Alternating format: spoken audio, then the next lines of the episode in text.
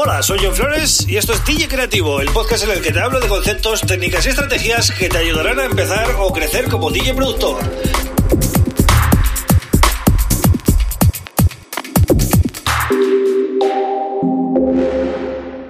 Bienvenido, bienvenida a DJ Creativo. Mi nombre es John Flores y este es el episodio número 128 del podcast. Y parece mentira que no haya dedicado todavía un podcast eh, al sidechain. El sidechain, que es, como sabéis, una técnica que consiste en eh, asignar una pista a un efecto que puede ser un compresor o también un filtro. En el caso de Ableton Live tenemos eh, sidechain también en el filtro, ¿vale?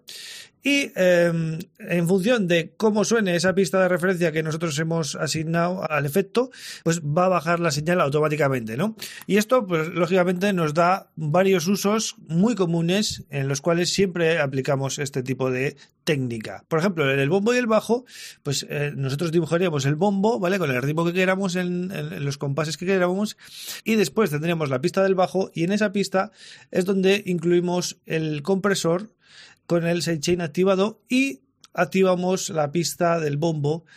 Eh, bajamos el threshold y automáticamente cada vez que suene el bombo, pues eh, lógicamente el, el, compresor va a hacer que el volumen del bass baje, ¿no? Y de esa manera pues estamos dejando bien marcado el bombo y el bajo nunca molesta, por lo menos a nivel de volumen, ¿no? Otra cosa es a nivel de frecuencias que para eso habría que regularlo con un ecualizador, ¿no? Bien, otro uso muy popular del sidechain es eh, aplicarlo, por ejemplo, en notas largas, un pad o por ejemplo unas voces, unas voces pero de estas eh, tipo coro, así tipo como étnicas, ¿no? Así como muy muy largas. Y eh, claro, lógicamente nos va a hacer ese bombeo, ¿no? Ese bombeo que nos puede quedar bastante curioso. También aplicando como referencia pues a una pista de, bombo o otra cualquiera, ¿vale? Eh, nos va a hacer ese ritmo o por lo menos esas bajadas, ¿no? Y si queremos hacerlo con un bombo 4x4 sin más, pues bueno, tenemos el ejemplo típico de Eric Price con el eh, Call Me, ¿no? El mítico tema, ¿no? Que pues, es un ejemplo perfecto de cómo se debe aplicar un sidechain a, a todo, ¿no? Para que haga ese, ese bombeo. Es una técnica que no se usa mucho ya, pero bueno, mm, son técnicas creativas.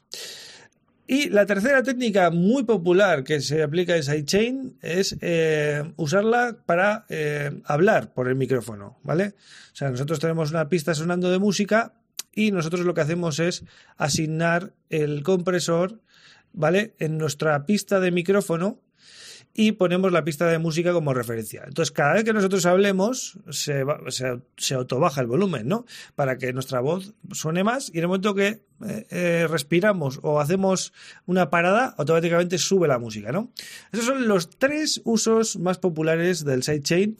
Hay más, se puede usar para muchas cosas creativas, la imaginación al poder, pero esos eh, tres usos son los que debes conocer si esto del sidechain es nuevo para ti, porque yo entiendo que este podcast lo puede escuchar gente que tampoco entiende de lo que es un sidechain, no ha llegado todavía a ese punto. Entonces, pues básicamente esto sería, no tiene más, ¿vale? Es muy sencillo hacerlo además y sobre todo para mezclar las frecuencias bajas es necesario, es vital, vamos, no, es que sea necesario, es vital, porque si no eh, va a haber una descompensación ahí siempre entre el bombo y bajo.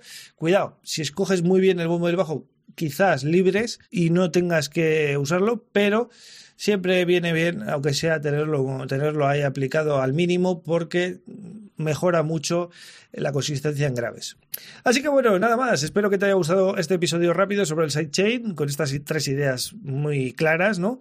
Y ya sabes, si es la primera vez que escuchas este podcast, te puedes suscribir en Spotify o cualquiera de los podcasts habituales o seguirme en YouTube. YouTube, activando la campanita. Muy importante. Que además tenemos una comunidad con encuestas que vamos haciendo todos los días y la cosa va creciendo, ¿vale? Así que eh, nada más. Yo vuelvo mañana con otro tema súper interesante. Un abrazo.